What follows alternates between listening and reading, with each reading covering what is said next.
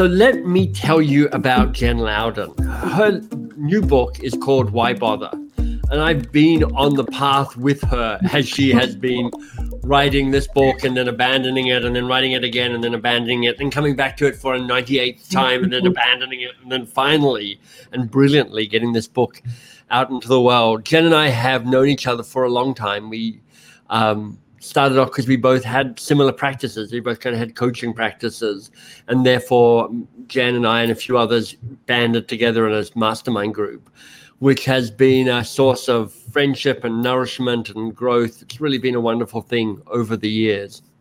I'll introduce you formally. This is what she sent me as her succinct introduction. Jen is the author of Why Bother, which is true, and has helped people get their bother on for nearly 30 years. And I've known her for maybe 20 of those 30 years. And I know you're thinking, how is that even possible when you're both so young and vibrant looking? What were you? Were you were you were you twins together back in but no, no, we've just known each other as adults all, all that time. So Jen, welcome. Thank you, friend. so tell me this. Mm. I know some of this story, but others won't how did you come to write Why Bother? Because I don't think that was the original book that you were planning on writing. No, not at all. Um, I didn't want to write another self help book. This is my eighth book, I think, seventh, eighth. I don't know. There's some gift books in there, so I lose uh, track. And I was really tired of being um, in the self help field for some good reasons and some not so good reasons. And so I tried writing fiction, which was my original background. I tried writing a memoir for four years and 500 pages that completely failed as a work of literature. I tried to scrape a book out of that memoir that my agent turned down. So there, I, I think you know, I mean, we all make these stories up when we look back at our lives, right? And we make this neat little narrative. So I think my narrative that I'm sticking to for today is that I struggled for so long because I was trying to own my voice and I was trying to make peace with what you like what my calling is. I mean, part of my calling really is to help people make more of what they want. And I didn't want that calling. you know, we don't always want our calling. I wanted a cool, different calling.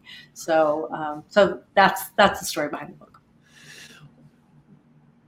What's the moment like I mean, it's a little bit like the hero's journey or the heroine's journey, which is like, I want to cross the threshold, but I resist crossing the threshold. But finally, you go, damn it, okay, I'm crossing the threshold. And it feels like that moment of coming to recognize this is my calling. And even though I may have been resisting it, I need to accept it.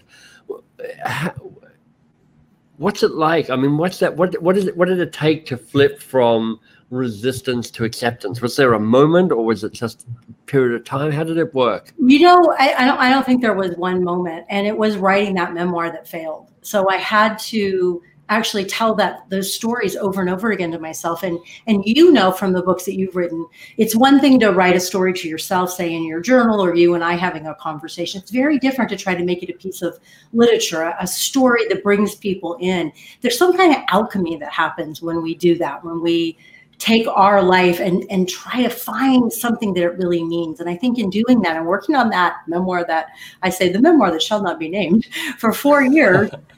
It really made me see over and over again how i was doing this rejecting and this judging and no that's not what i want to do. Um, so i think that it was a gradual process. As you know i'm not the fastest learner oh, but isn't that true for all of us? None of us are the fastest learner. And part of what I love you sharing and is important for people to hear, which is how how much work and rework goes into finding a path. I mean, you are a you're not you're not just a successful self-help author, you're a super successful self-help author. You you know, you wrote the Woman's Comfort book, which was an absolute classic of its time. It got you appearing on Oprah. So if you wanted a stamp of approval, that's that's it. And that time, it, being blessed at the Church of Oprah was the thing. Um, but for you to go and go, look, it's been all this time, all this struggle, all these books that got turned down by agents and turned down by you to get to this mm-hmm. point is really powerful for people to hear. How, how did you land on this idea of why bother?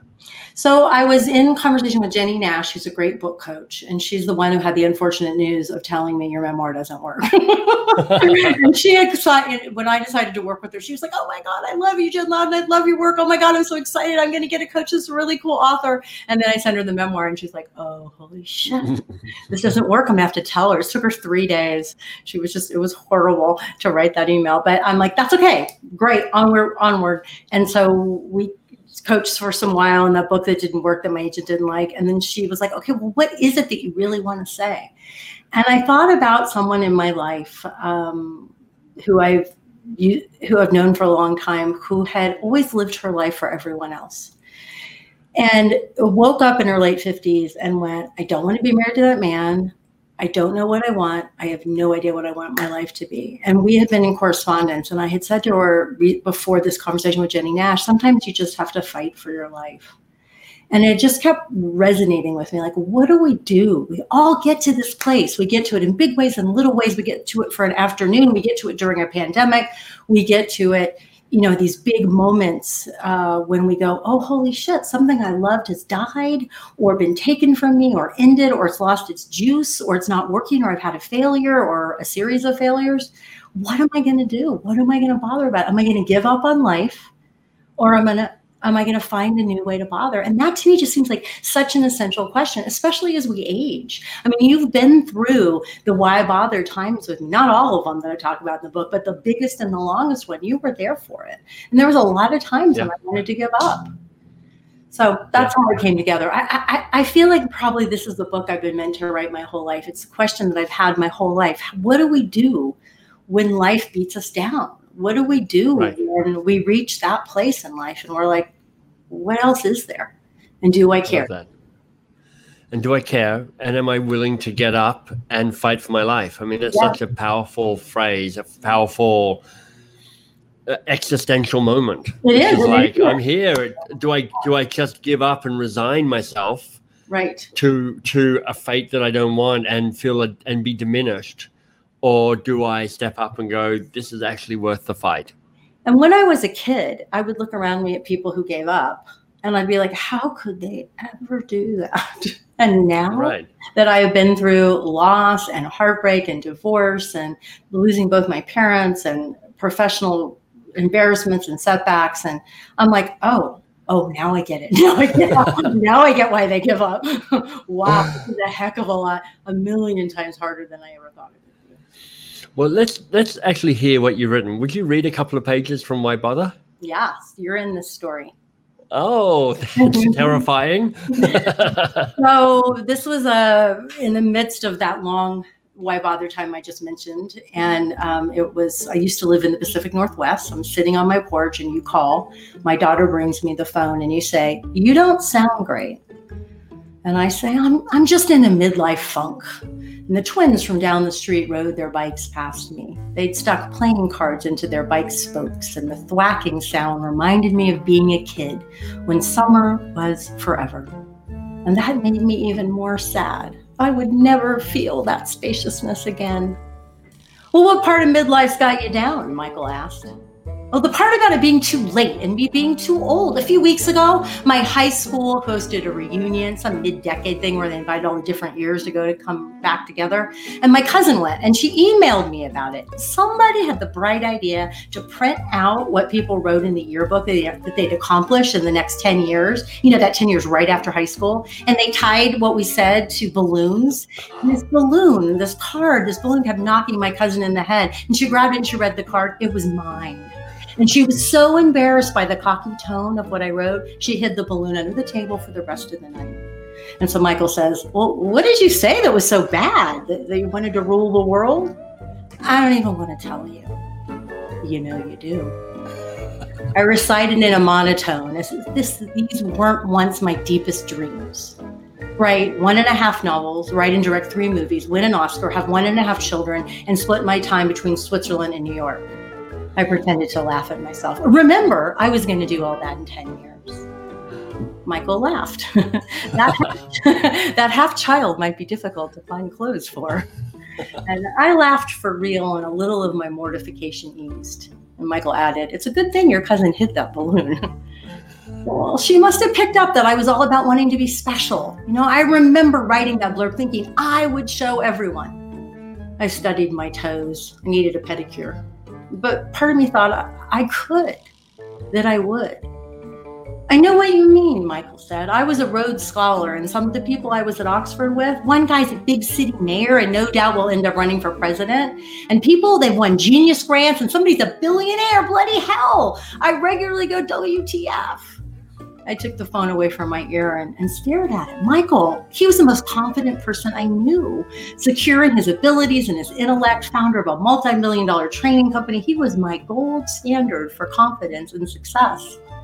I said, But you can't feel that way. You're the man. And Michael snorted, I reckon we all do. And that summer day, my friend pricked a hole in my story of I'm too old and it's too late. He reminded me it's not unique to feel disappointment about our lives, it's inevitable. When we're young, we don't understand what life will throw at us, both beautiful and terrible. It's impossible to live the story you imagine at 20 or 40. Deciding you can't bother because your story didn't unfold the way you thought it would or should is self cruelty of the highest degree. It's declaring because my life doesn't look the way I thought it should, I give up. Or because I can't do or have this particular thing, my life has no meaning. Doesn't that strike you as mercilessly narrow and harsh? That is a great story. And I have to say, that Michael guy sounds amazing. I really like him. Uh, I went to look for my two pages. I'm like, ah, this is just too perfect. that is too perfect. Hey, Jen, I know part of the work you do in this world is actually help people, particularly women, write. You know, you mm-hmm. you hold uh, gatherings and retreats, virtual and not virtual, and in the days when that happens. You know, you are a great encourager of people writing.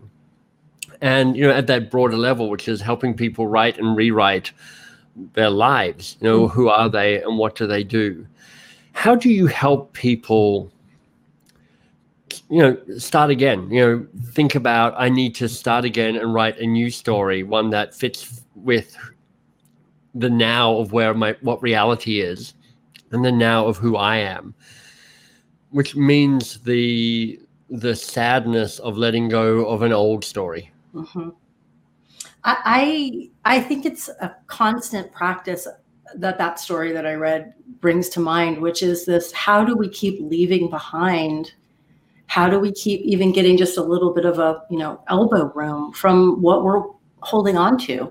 And you know that I've had to do that with the launch of this book. I had a whole book tour planned. We had all kinds of fancy schmancy stuff, and it all got canceled or didn't happen.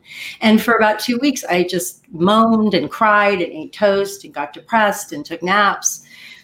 And then I woke up one day and went, Oh, I have to leave behind what I planned and it's hard right it's over and it's a, it's a constant practice of going that's what i wanted what's good here now that I can take action on and build on?